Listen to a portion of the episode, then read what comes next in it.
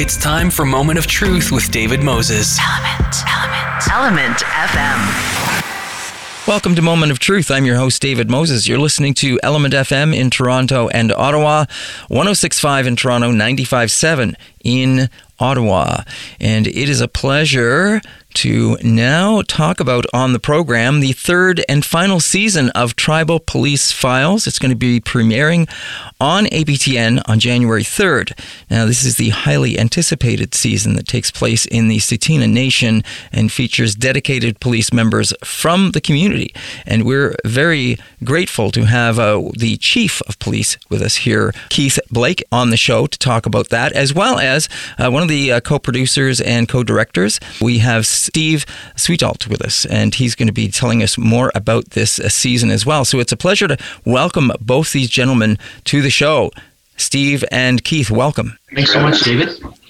Yes, it's a it's a great pleasure to have you both here to talk about this. Now, uh, before we get into this season, Steve, I'm wondering if you can tell us it's the final season. Why is it the final season for Tribal Police Files? Well, when we pitched this initial season, uh, we had uh, we had a notion that it may be our final, but it wasn't until we actually got towards uh, closer towards production our principal photography that we were made aware that it is the final season. And it was simply a broadcaster decision. Mm. Um, it was something that uh, they felt had kind of run the line and uh, in reference to the broadcaster. So, uh, you know, three seasons is uh, a good span of seven years uh, in this series. So, uh, for me, that's a great run. And, you know, obviously super appreciative for, for all of those uh, police services that we represented mm. uh, through season one right through to three. So it's it's been great. Right. And does this mean then that you maybe got something else your sleeve as well that you're looking forward to in the future? Absolutely. Um, yeah, I was uh, greenlit for a new TV show starting uh, next May. So uh, we're in pre-production. Uh, it's going to be shot here in British Columbia called Ocean Warriors, and we'll be focusing on Indigenous mariners who uh, work alongside the regular Coast Guard and uh, they run up and down BC's coast. And so we'll be highlighting their communities and uh, those people that are training as we speak uh, to uh, be mission ready, to be able to uh, respond to uh, any kind of incidents that happen on the water at any time. So mm. we're really proud to be bringing that to to television. Great. That sounds like something we should talk about in the future, maybe. yeah, absolutely. okay, getting back to this season, uh, Tribal Police Files, this particular third and final season, the Tsuut'ina Nation and the Chief of Police here, Keith Blake, is with us. So it's a pleasure to have uh, you, Chief, uh, with us here today. And I want to thank you for taking the time out of your busy day to, to uh, join us on the show. Well, thanks, David. I, I really appreciate the opportunity, and I know our staff members do as well. Thank you. Mm. I'm glad you mentioned staff because, uh, of course, this this season, you're going to be actually featuring uh, some of the members of the police force from your community in the show. And uh, you know, as I was thinking about that, because this is a documentary series um, and it focuses with real situations, they're doing their jobs. It's a hard enough job, I imagine, in many situations as it is. What was it like to talk to your force about saying, okay, we're going to be bringing cameras in, guys. We're going to be following you guys around and, and capturing this stuff as it happens. Was that at all a concern with any of the members? Well, I'm, i certainly can't speak on on behalf of all of them, but I think there was a, a really strong desire to have what they do documented. Mm. And, uh, you know, our officers are used to being on camera. We have body worn cameras, have so for a number of years now. So this isn't something that's new to them. But I think what was hopefully going to happen, and, and I'm sure in seeing some of the cuts already, is that it, it shows the true realities of policing in a First Nation community. It shows the difficult job that uh, the officers have and our staff, because it's not merely the frontline officers that are showcased in, in the series, it's also the support uh, characters and our staff members that uh, support the work that's being done every day. So uh, I think there was overall uh, an absolute desire to, to have this uh, undertaken, mm. and we were really looking forward to to capturing what we're doing each and every day because I think if you're looking at First Nation policing, it is different. And I think uh, our communities are thankful that it is different. Obviously, policing has come under a microscope uh, significantly over the last two years. So it's nice to have perhaps a different narrative that's out there for, for community members and the public to see. Right. I'm glad you mentioned that. You did mention that right off the top about the staff because uh, when we think about these kind of shows, we think about um, following the police officers out, you know, in their cars, going out to different situations. But you're right. It, it comes back to to the, the buildings and the staff that are also taking care of, of uh, some of the people that are being brought, brought in. They're the people that are actually the first ones to hear about certain situations. They're sort of like unsung heroes, aren't they, in many ways? They are, and uh, they're they're certainly not unsung heroes to our staff because everyone's aware of them being the backbone of this Yeah. organization. But certainly, those that don't have a, a true understanding about policing and Mm. all the things that go within it, maybe it will give them a new perspective of, of the cast of characters that support the, the public safety each and every day in our communities. Right.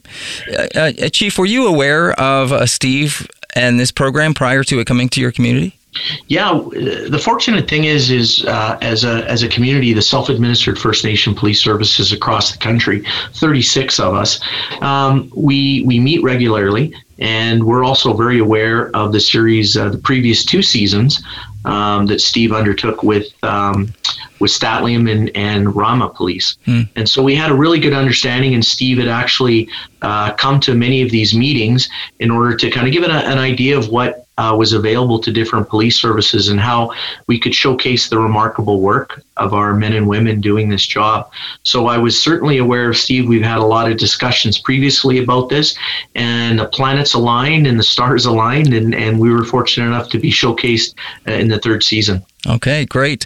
Now, Steve, coming back to you, not only are you First Nation yourself, but you are also a former police officer. That in itself is really interesting about how you made this transition from the police f- work that you were doing into a line of work that you're behind the camera and and following other police officers around. How did that happen? Uh, it wasn't really an easy transition. It was something that I had been thinking about for some time, and it was actually way back uh, to the time that I was uh, policing in Stl'atl'imx. And uh, to try to make a long story short, we had uh, there was an opportunity that came out in uh, in the, the village of Lillooet that they were looking for somebody to host a radio show, and it was a community radio station. So of course, being on my own and single and just really looking for something else to do outside of police work, I decided to uh, to acquire. And of course, I, I managed to get a piece. So I worked on Thursday nights from 4:30 to 8:30 of my my own radio show. So I I bought the province newspaper and the People magazine and brought my CDs in and uh, and just kind of winged it. And uh, it wasn't long before I actually had a following, and people were kind of wondering like, who is this guy? So it, it was really a lot of fun, and that was really my first first exposure. And I decided from then on, I you know I think I might have something here, so I'll just kind of put it in my back pocket, see where it leads, and you know eventually I'm making a super long story short, but you know from going into school and taking part time courses, at, you know BCIT, broadcast journalism, and deciding to commit to the two year course back in 2005 to seven, and uh, you know I, I eventually worked in news for a number of years, but yeah, it was a slow transition, but you know there was a lot of similarities in both of the uh, you know in journalism and policing. We seemed to show up at the same sites for for calls and whatnot. So there was there was an understanding on my end of what was involved in that, and it's something that I really enjoy, and I'm you know I love telling stories. So that was and especially Indigenous stories, Hmm. and uh, you know from a policing perspective as well. I think um, the narrative of what First Nations police officers do and are seen by community members was a little bit askew. So it was important for me to, when we prepared this first pitch, that it was understood that we were there as a, as a company that was prepared to um, promote uh, positive policing within the First Nation communities and what we have to endure. And uh, and uh, as you know, as Keith knows, for all his years of experience, it, it, it's very, very challenging. It's not easy Mm. and uh, we take on a lot of people's problems. And uh, I just wanted to show the positive side of policing, and I think uh, through the three uh, services that we, we approached and and worked in uh, have have truly done that. So it, it's been a long transition. It's probably been you know from the start from my shift was probably about two three years for it took me to fully get into to Mm. producing away from policing. Well, you got the bug. You got bitten by the bug of uh, television and radio. Yes, certainly. That's great. That's, that's great. I appreciate you you sharing that. Um, Sure. uh, uh, Chief Blake, I want to come back to you for a moment because you know, as someone that that worked uh, on the, the, television side, going into communities uh, as a journalist, um, certainly going into First Nation communities, I know the, the the worst thing that I could do, at least when I initially started this, was put the camera on my shoulder and start filming. That's not how you approach First Nation communities. So I, I, wanted to ask you about the relationship between Steve and yourself, the fact that Steve is one First Nation, the fact that he worked in the police force. How much of, of an effect was that in terms of making this as an easy process for you to, to say yes to this? Well, it, it, it really was a process. I think uh, we started out with discussions, and Steve came and, and saw the community, met with our, our officers and staff. And then it was about messaging to the nation's leadership mm. about mm. the opportunity that presented itself and then engaging our community. I think one of the most unfortunate things that occurred is the pandemic, mm. which how we were going to approach this and the engagement we had with the community could not be done in the way that we had initially anticipated. Uh, we just couldn't get into the groups. And of course, uh, there was almost a lockdown for certain periods of time pre filming and during filming. Mm. So it really created challenges that weren't anticipated and we hadn't uh, really thought through because it was a very much a, a fluid situation. But ultimately, I think uh, that the, the community knows the series. They mm-hmm. understood uh, what was to be portrayed and I think there was a comfort level there based on that. And you're right. I think when when you bring in people that have experiences both within First Nations and First Nation policing, uh, it it goes a long ways to to create the trust that's needed. Uh, but let's be honest. When you're looking at cameras, not everybody wants to be on a camera. Uh, maybe their their worst day of their life. So mm-hmm. those are always the things that uh, that was handled with with caution and care. And uh, obviously, if they weren't intending to want their image portrayed in there. Uh, there was the the digital uh, ability to to not have them appear so they wouldn't be recognized. So uh, all of those things considered, I, I think that the community recognized that this was a, a, great opportunity, not only to to give an understanding of First Nation policing, but also their community, mm. which uh, I have to say is an amazing place. Uh, they're very progressive in, in the things that they're doing with commercial development, uh, a very engaged community that takes care of its own. So uh, I see, I think at least they saw all the benefits that came with with this uh, series. All right, great. Thank you for that. You guys probably have some really interesting conversations within yourselves about some of the things that could happen within a community. When I see, you know, some of the things that are going to be shown, you've got this one about investigating a UFO. Okay, right. Uh, why not? That's you know, it's uh, anything and everything is pot- is potentially possible while working on a police force, isn't it? You're right, and uh, and I would say that probably our officers and staff experience a, a, a, multitude of different things that if you're in a mainstream police service, um, there wouldn't be necessarily uh, the buy-in from the staff to investigate certain things or to go to certain events, only because they're running from call to call, mm. and because we're very much community-centered, we are called to things that ordinarily police officers wouldn't. So you're right; um, it can it can range anywhere from um, their dog is lost, can you help them find the dog? Um, their horse uh, has broken through the fence line, and so the mm. the things that we're doing uh, are really it could be absolutely anything on any given day. And our officers are actually i think appreciative of the fact that they're not just jumping from call to call similar calls that are more uh, traditionally based in what a police officer does.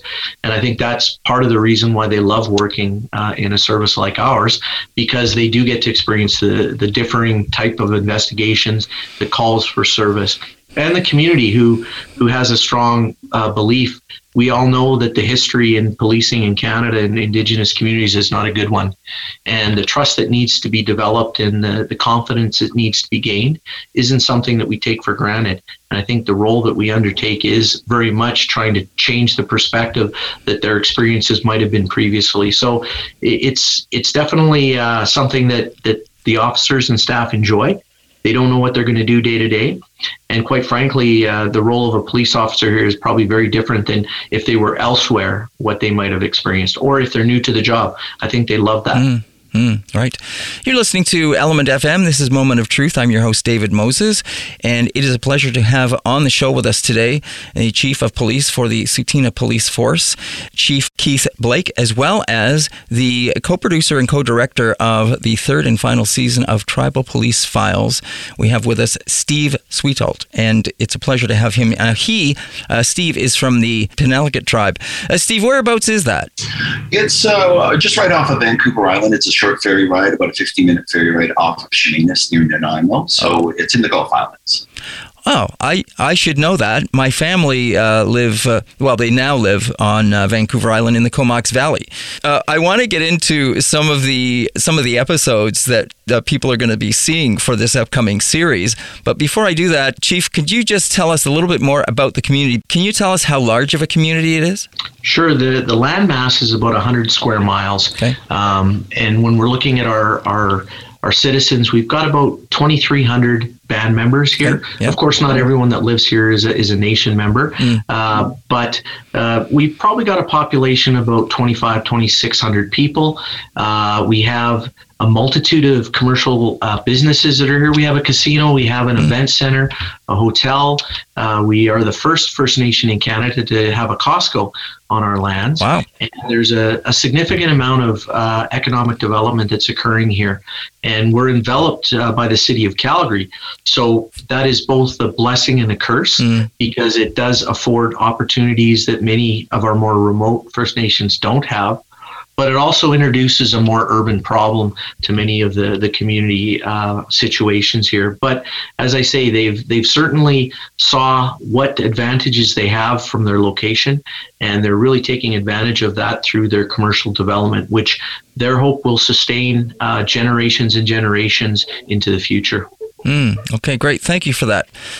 Uh, okay, Steve. And now looking forward at this uh, this season, third season of Tribal Police Files, you've got uh, a number of, of episodes that are going to be airing, and uh, they really they really run the, the gamut of, of sort of topics. Uh, starting off with one around credit credit card uh, fraud, and you get into gangs, and you you've got this UFO story in there.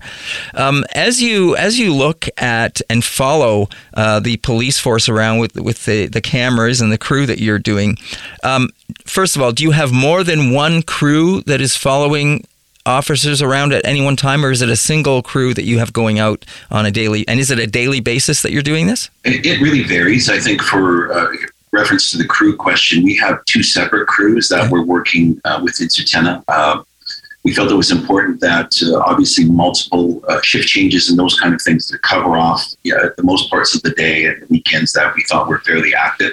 So it was important that we had uh, you know full crews, uh, full two crews that were able to uh, actually follow the officers along to, mm. to these calls, and that's it. Just seemed to make sense, and it, we got way more biz uh, than, than you know. Obviously, we we would like, and it was it was perfect. So it's it's something that it worked for us in season two, and we continue that in season three. Right now, as I said to uh, Chief Blake, um, you know the, the, the stories I can well imagine that take place after a day, uh, uh, you know, at the office for a police officer, in some of the very, I mean, I mean, it could be very strange, very unusual situations that develop. No, definitely. There's there's always a variety of calls that uh, that's always expected. You would think you'll have more domestic calls than anything in, in the series that I've seen, and that was the truth here.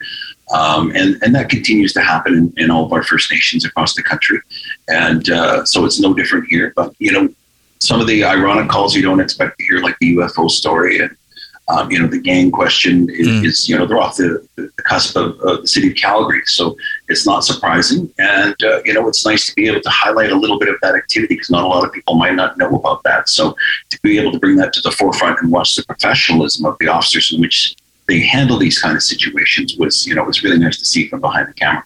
Yeah, yeah, for sure. Uh, of course, the other one that you've got uh, listed down here about no trespassing. You have some, you deal with some nude sunbathers.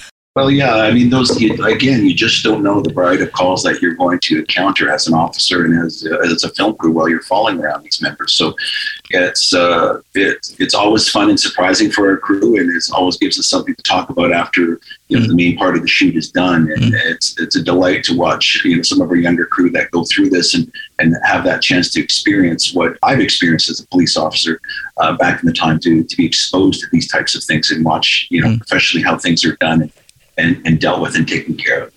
Now, one of the other things that was mentioned off the top was about how a, a, an indigenous police force and in a, within a com, uh, community, a First Nation community, how policing is different. Uh, I'd like to ask uh, Steve you in terms of uh, uh, how the treatment of this program is different than, say, it might be within a uh, a non-indigenous program. Well, I think you know, as I said earlier, I think the the whole um, guys behind me putting this together was to highlight uh, from a First Nation perspective what it's like to police in a First Nation community. And I think that that's really what we do and, I, and how important that is. And it is a different way of policing. It really is. You're mm. very much a part of the community. There's no real way of ducking that. If you're not personable and out there and not willing to engage with the elders or go to a sweat or or just be part of the community, then you're going to have some problems in that community. So I think it's really important that that members do make the time, the effort to engage with community at community functions, you know, no matter what it is, and um, it, it, makes your job as an officer easier. You know, as part of uh, you know a film crew, that you know having that knowledge and going into filming for mm. uh, for this series, you know, that's really beneficial for me as as the lead in this in this series to uh, to be able to highlight that um, on a regular basis. And again, it, it doesn't matter what type of call you're dealing with. Um, mm-hmm. You know, it's and right to the bizarre uh, yeah. UFO. You just don't know what you're going to encounter when you're out there. Yeah. Yeah, I'd like to ask both of you this uh, this next question because we often think about policing, and we know it's a very serious uh, job. There's no question about that, and we always think of it in those terms that it's very serious. But I'm wondering if there's if there's something you guys can share around a heartwarming moment, you know, because I'm sure there's got to be some of those as well within what you do. There's got to be some some really beautiful, uh, really beautiful moments that we don't necessarily hear about in in terms of policing because we're always seeing the bad stuff out there. You know, it, it's there's not one particular thing uh, mm. that that comes to my mind, but I think what Steve had mentioned is is it's the approach that the officers and the staff take mm. um, in, in First Nation policing. It's about developing relationships. One of the most uh, resounding uh, statements that I heard uh, during my time in the last three years or four years was in Indigenous communities when they were going for the missing and murdered Indigenous women and girls inquiry. Uh, we had a, a, great opportunity to speak to the uh, chief chair, Marion Buller.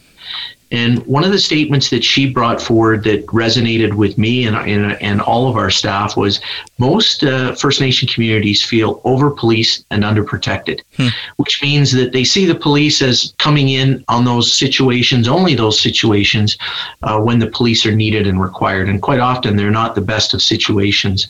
But what they don't feel is they don't feel protected. And that's a sense that you really understand when you see other models across the country.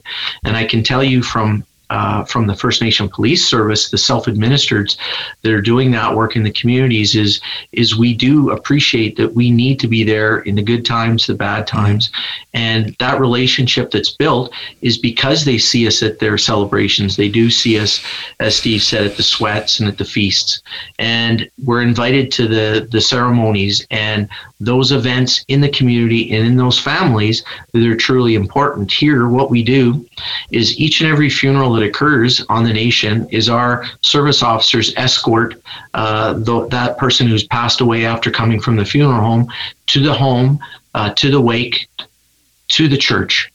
And we're there for the ceremonies we're there for for the wake and we're there uh, at the burial. And so that's something that, that resonates in the community that we are there uh, for all the events. And I think that relationship building and that emotional intelligence that, that our officers have uh, really make that community or that uh, connection even stronger. Mm. So as I say, it, it, it's I know when when you look at the series and you'll see that you, you're going to see that. Uh, emotional intelligence from the officers, where they're really dealing with people at the same level of saying whatever they're going through, they're there to help and they're there to support and they're there to assist. All right. Thank you for that. Steve, anything to add? Well, I think the highlight for me uh, in reference to that is, uh, you know, I love working with the elders and Mm. listening to their stories. I mean, Mhm. they, most of our elders uh, across the country have been through so much Mm. and have endured so much uh, hardship and racism and uh, challenging times through the residential school and colonial experience. Um, so to be able to sit back and listen to their stories gives me uh, ultra joy. I love meeting with them. I love talking with them. They have so many stories of resilience and uh, empowerment that uh, I think resonates with viewers, especially for APTN.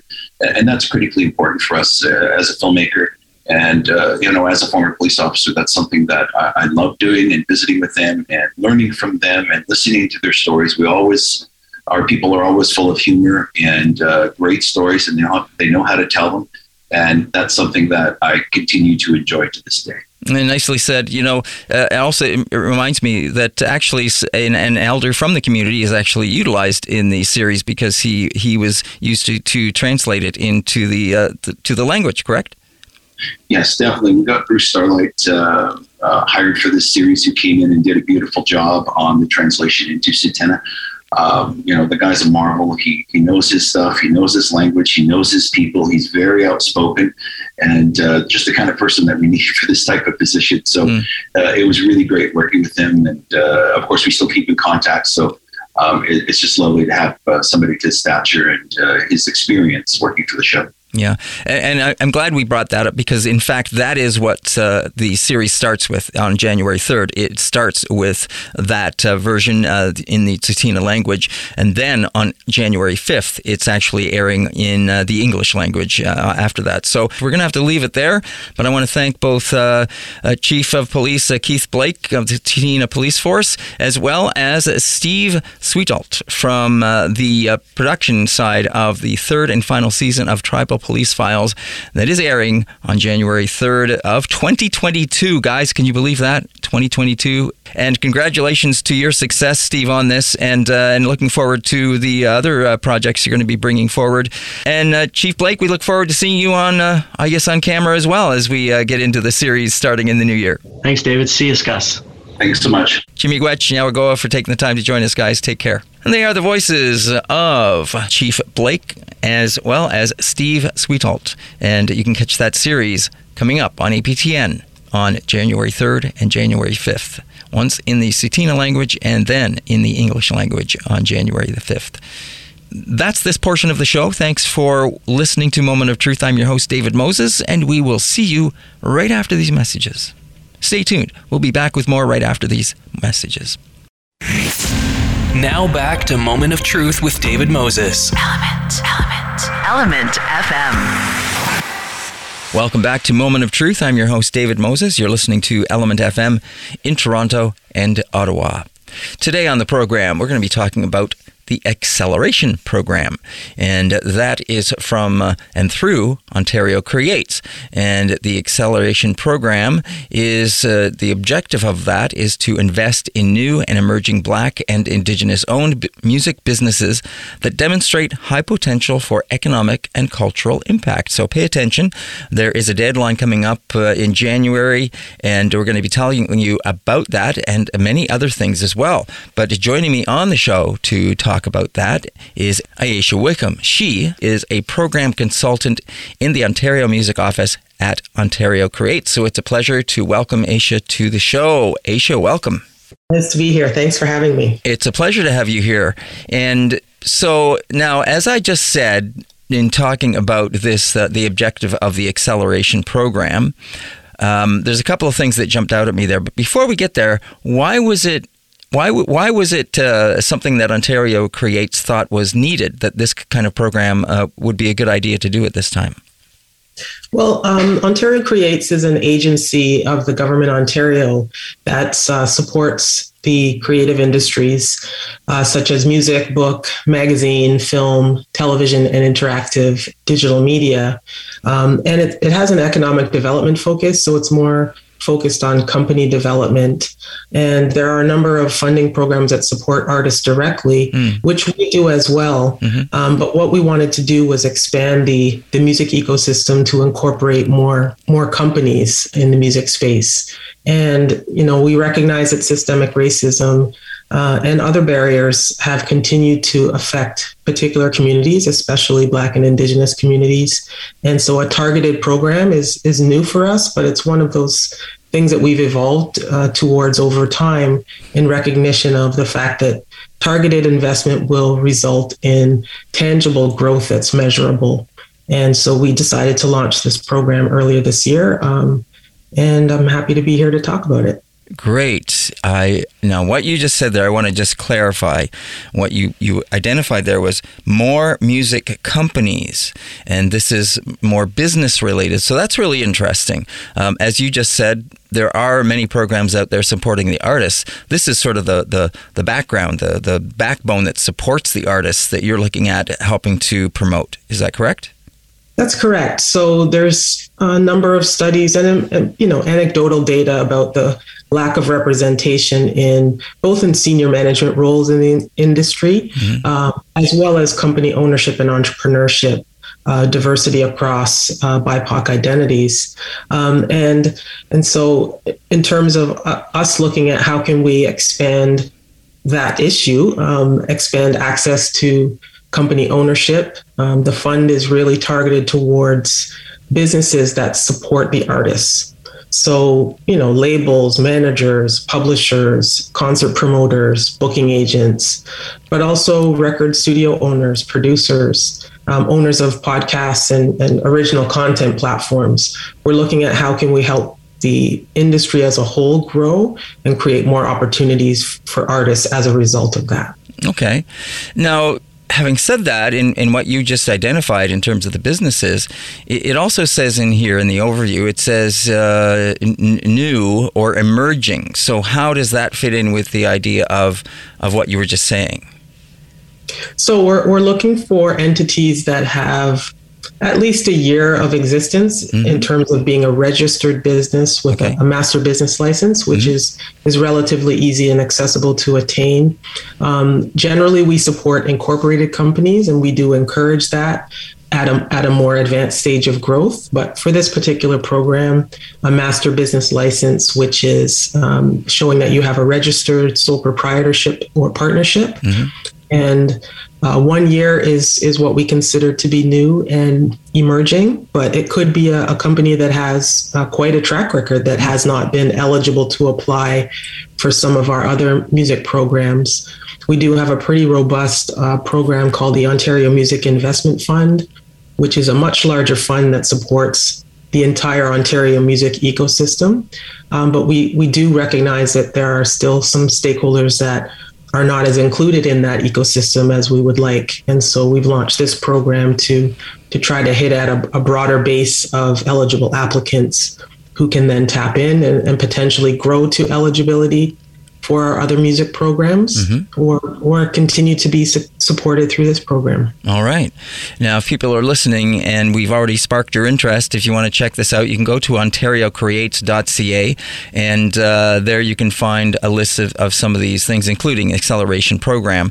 Uh, click on that and scroll down, and you'll find out uh, more about the the program as well as it'll lead you to other things like, for instance, the application that you have to fill out as well. Now, the other thing I found really interesting in here that you also are looking for is jurors um, to be on here. Can do you want to talk about that a little bit? Sure. So, uh, as part of the program design, we we sort of reviewed some key areas of what are the important components of how we build this this program mm. in terms of um, you know having transparency and building trust with um, with Black and Indigenous communities. And so, one of the areas was um, design and accessibility. And one of the areas was was seen to be um, having an external jury system that would evaluate applications along with the staff at Ontario Creates through our music our Ontario Music Office. And so we're going to be having a, um, an open call for, for jurors, and we're seeking to have um, jurors to evaluate applications from Black owned companies as well as jurors to evaluate um, applications from Indigenous applicants, and to ha- to have a Black and Indigenous led component to the assessment process was seen to be an important component of um, the accessibility and transparency of the program. Mm, okay, uh, if we have time, I'd like to come back and talk a little bit more about that, about what you're looking for in in the sure. juror selection, how many, and those kind of things. But let's get back to talk a little bit more about uh, the key uh, goals of the program. Uh, as you said, it's an enhancing capacity for emerging Black and Indigenous owned music businesses to strengthen the support of critical stages in the careers of these, uh, as and well as well as um, uh, enable the next generation of Black and Indigenous music industry professionals to create high quality content and re, uh, retain intellectual property ownership and control over their own uh, narratives. Now, in in the application process, I noticed that. Uh, it it also talks about self identification. Uh, you want to talk a little bit more about that? Yes, so um, we recognize many many companies uh, might be sole owned by one person, but there also could be partnerships with with multiple owners. Mm. Um, so we provide uh, applicants with the opportunity to uh, identify. Um, how they identify and companies that are owned or businesses that are owned by multiple people um, must be at least 50% owned by Black and or Indigenous uh, representatives, mm-hmm. and so we provide that as an opportunity for for self identification in the application process. All right, now the application opens on on December fifteenth, and um, it's going to be uh, closing on January 26th of 2022 at 5 p.m. and that's a hard deadline correct you people have to have applied by that time that is correct. So, um, up until that date, you can certainly apply sooner than that. Um, as you mentioned, applications do open on December 15th, and we are hosting a couple of information sessions, which you can register for on our website, where we get into uh, great detail of the application process, how much you can apply for, how to structure your application, and a little bit of a walkthrough of the online application portal just to to sort of demystify the the application process and, and to provide an opportunity for, for questions to be asked in that forum. But yes, the final deadline is 5 p.m. on January the 26th. Right. And and if people do have questions, then there is also a contact number for people to call through. Is that correct? And and, and have their questions answered with someone? That's correct. Yes. So we have a, a dedicated email address, which is acceleration at ontariocreates.ca. Uh, we ask people to send their their messages there, and you can certainly book a call with me to to talk through the specifics of your situation. Mm-hmm. Um, but we definitely really encourage applicants to attend the information sessions to get a really both a high level and, and deep dive into what the application process looks like. And then from there, if there's particular questions about your specific business and eligible costs and how to structure your application, um, we will be um, able to book a call to, to talk through those things.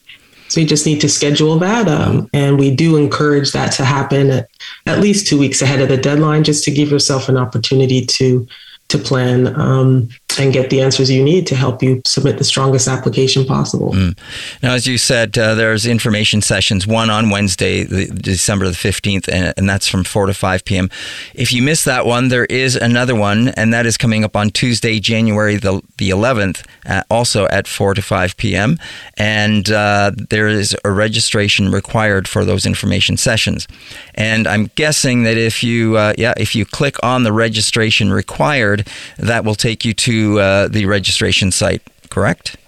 That is correct. And I do want to also point out that we will be posting both this, the uh, PowerPoint slide deck as well as the video from the December 15th information session on our website, just so it's accessible to anybody that might not be able to attend. Great. But if you are able to attend uh, live at between 4 to 5 p.m., it, it, does give you an opportunity to ask questions during the session. So mm-hmm.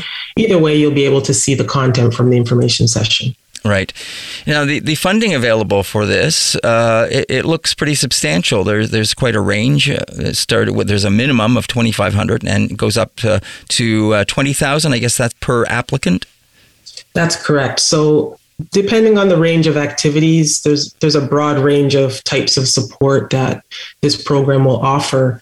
Uh, it ranges from business development uh, all the way to operations. So, for example, if if it's a new company that needs some support in in developing a business plan or incurring the costs of setting up a corporate structure and some of the legal uh, pieces that are required for that, maybe you just need $3,000 to help you get started on that path. So you, know, you could apply for a smaller amount.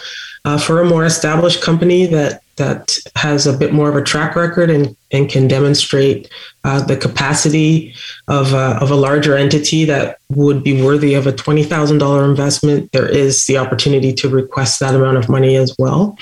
Um, if you're requesting up to $10,000, uh, Ontario Creates can support up to 100% of the funding costs. Mm-hmm. So you would get an outright uh, grant amount. Um, if you're requesting, if your budget is more than 10,000, we can support up to 75% of the of the total costs. So there is a budget template that provides the the breakdown of of how you can structure the activities and costs that you're including and the maximum amount of support that you could receive towards those costs. Right. Now, I, I would imagine there might be a question around the 75% for budgets greater than uh, $10,000, for instance. Yeah, so we, we really did try to structure this in a way to provide as, as much flexibility and uh, relevance to the to the stakeholders as possible. Mm. So for companies that are newer and might not have a significant amount of revenues, you could apply for a budget of, of 10,000 or less and then not have to bring any of your own money or mm. in-kind mm-hmm. contributions to the table. Right. Um, and then that, you know, the, the goal is to help accelerate, right? That's kind of how we, we yep. landed on that name right. after much deliberation. But the goal is to provide a direct investment to help accelerate the growth and um, expansion of a, of a company. Right. Um, companies that might have more capacity might already be generating uh, revenues and profit might be able to bring some of their own dollars to the table to add to the investment that acceleration can offer. And so there's a lane to, to both uh, entry points there for, for newer companies as well as uh, more established entities. Right. Great. You're listening to ELMNT FM in Toronto and Ottawa, 1065 in Toronto, 957 in Ottawa. You can also listen online on the iHeartRadio app and take us with you anywhere you go. And it is a pleasure to have Ayesha Wickham here, a program consultant with the Ontario Music Office at Ontario Creates. We're talking to her about a program that's available up until uh, January 26th at 5 p.m. Wednesday, January 26th. Great. Thank you for that. So the core objective of this acceleration program is to invest in new and emerging Black and Indigenous owned music businesses that demonstrate a high potential for economic and cultural impact. You can find out more by going to OntarioCreates.ca. There you can scroll down, find out about the acceleration program. You can find out also about the application for it. You can find out about the, the guidelines.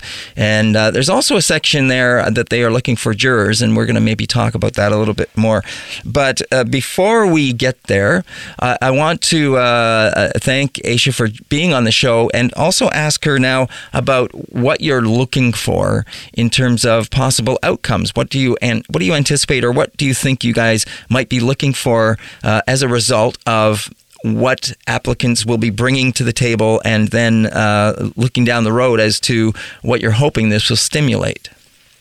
Yes. So, uh, I mean, I think in general, we've we've taken a, a two pronged approach to address the the issues of systemic racism in the industry. Mm. One one aim of the um, of the solution is to encourage current companies in the ecosystem um, that are quote unquote mainstream to expand their their access. So we've changed our our our metrics in terms of our assessment criteria to encourage a, a more intentional approach to diversity, equity, and inclusion. Uh, and then this approach in, in formulating a, a, tailored program targeting Black and Indigenous stakeholders is intended to to, as you mentioned, invest directly in high potential uh, businesses to help expand the access to the ecosystem, and then also really to create um, outreach and inclusion and to broaden our perspectives around the stakeholders that are operating in the in the current industry, but also those that might be able to be to be born as a result of tapping into a new program. Mm. And things like um, building trust, um, creating an accessible application form that's not overwhelming and not requiring uh, too many pieces of documentation that that do serve as barriers for newer entrants into the system, and and really looking at how many applications we can um, welcome into our um, application pool, mm-hmm. and also to build our network so that going forward we have a broader base uh, of, of contacts to to talk about Ontario Creates programs and help capacity building so that more entrance into our other programs as well will be possible. Great. You know, as I look over the uh, the guidelines uh, and see some of the eligible activities and costs, it certainly looks like you guys have that covered with these eligible activities because there's many things in there I see that are not necessarily supported in other applications. Uh, for instance, staffing and administrative overhead costs. That's one that, that jumps out at me there that you don't often see. But if we can just run through quickly some of these things business development, uh, capacity expansion, professional development courses, business planning, consultants, and accounting and legal services. Um, is there anything else you can add to that? I mean, that that's great.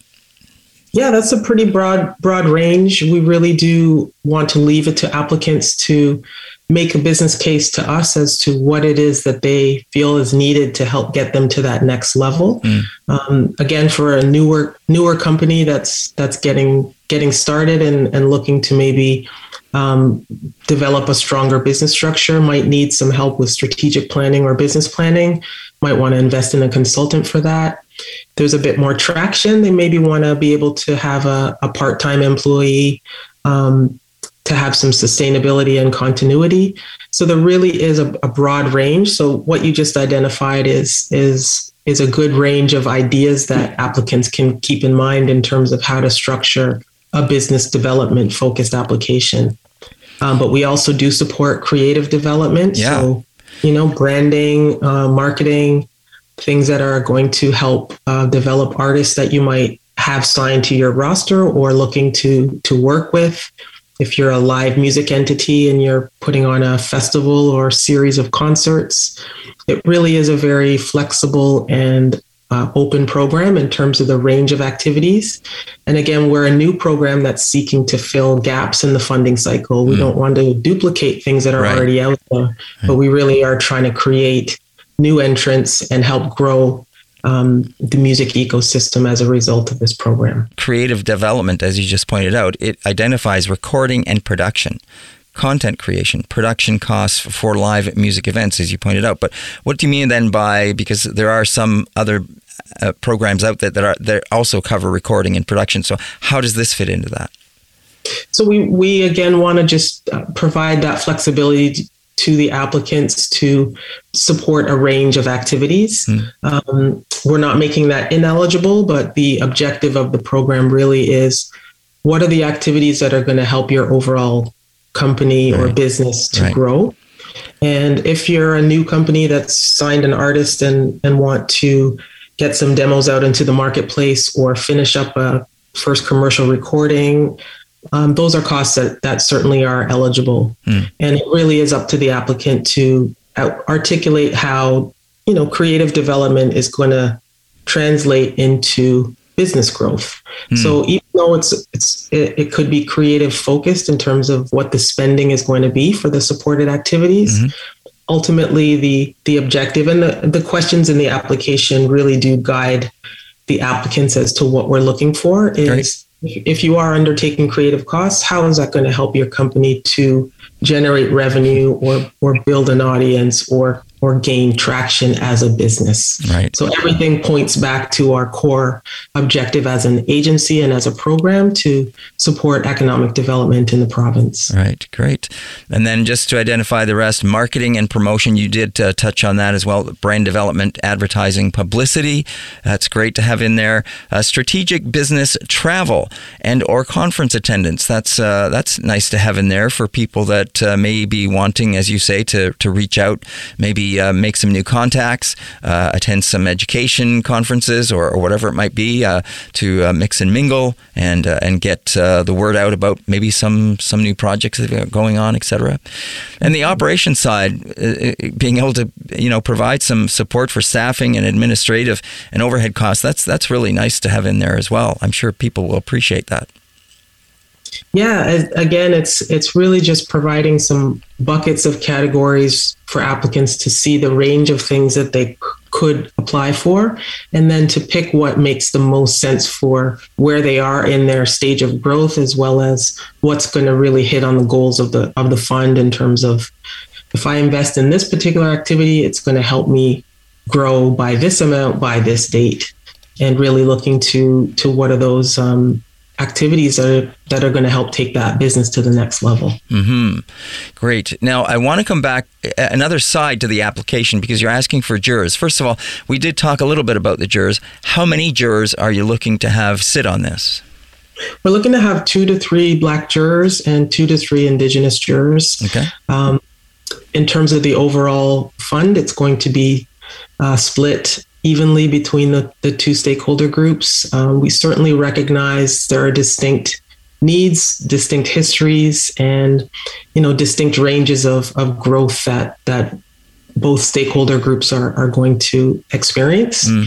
So, um, experienced industry representatives from those communities were encouraging to submit their names for um, consideration as jurors, again, to, to evaluate applications uh, with with input from the Ontario Music Creates team.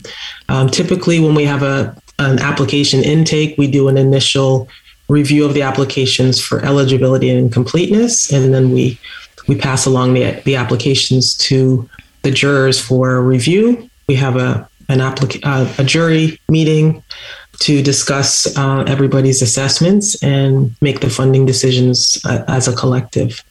So yeah, that's right. the the objective: two to three jurors um, mm. for both stakeholder components. And, of course, there's always the possibility that uh, some of those uh, jurors uh, could be uh, sharing that that Black and Indigenous history. They could be of mixed heritage, correct? Exactly, that's correct. So we've we've again in the self-identification, um, welcome welcome all all of those. Mm-hmm. And and is there specifically something you're looking for from the jurors in terms of applicants to, to be jurors? What what what kind of uh, uh, a profile you're looking for, or what you're looking for out of them in terms of their involvement in in either music?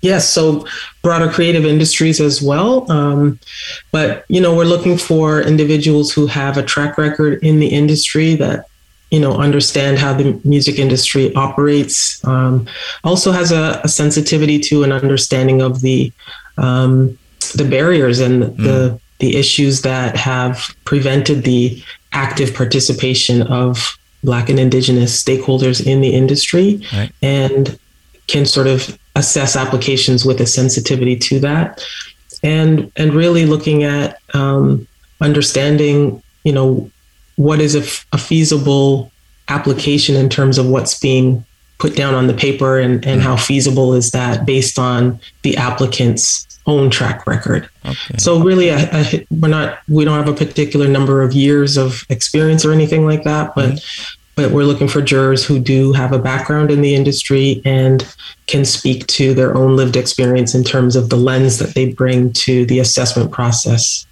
uh, for this program. Okay, great.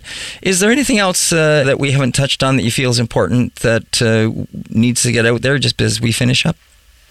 We've covered a broad range. Uh, I really appreciate the the in-depth um, analysis. Uh, did want to mention jurors jurors will be compensated, and that's something that will come through in the submission process. Mm.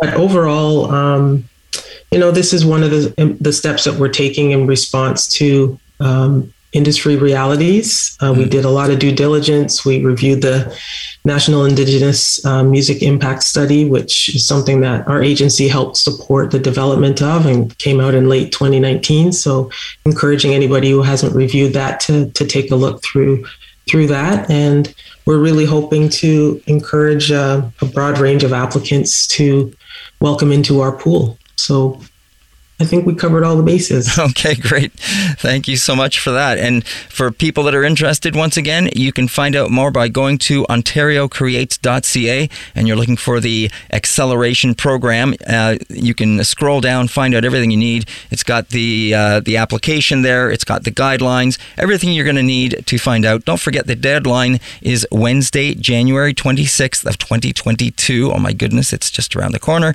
by 5 p.m. And decisions will be announced by March 31st of 2022. So get yourself in there, check it out, see if it's something that you can take advantage of and help yourself and others by doing so as well. It's been a real pleasure having you on the show. I thank you so much for taking the time to join us on the show and, and tell us about this. Thank you for having me, David. You bet. Take care. Bye bye. Ayesha Wickham is a program consultant at the Ontario Music Office of Ontario Creates. So check that out. And that is our show for today. It's been a pleasure having you with us right here on Moment of Truth. This has been Moment of Truth with David Moses. ELMNT, ELMNT, ELMNT FM.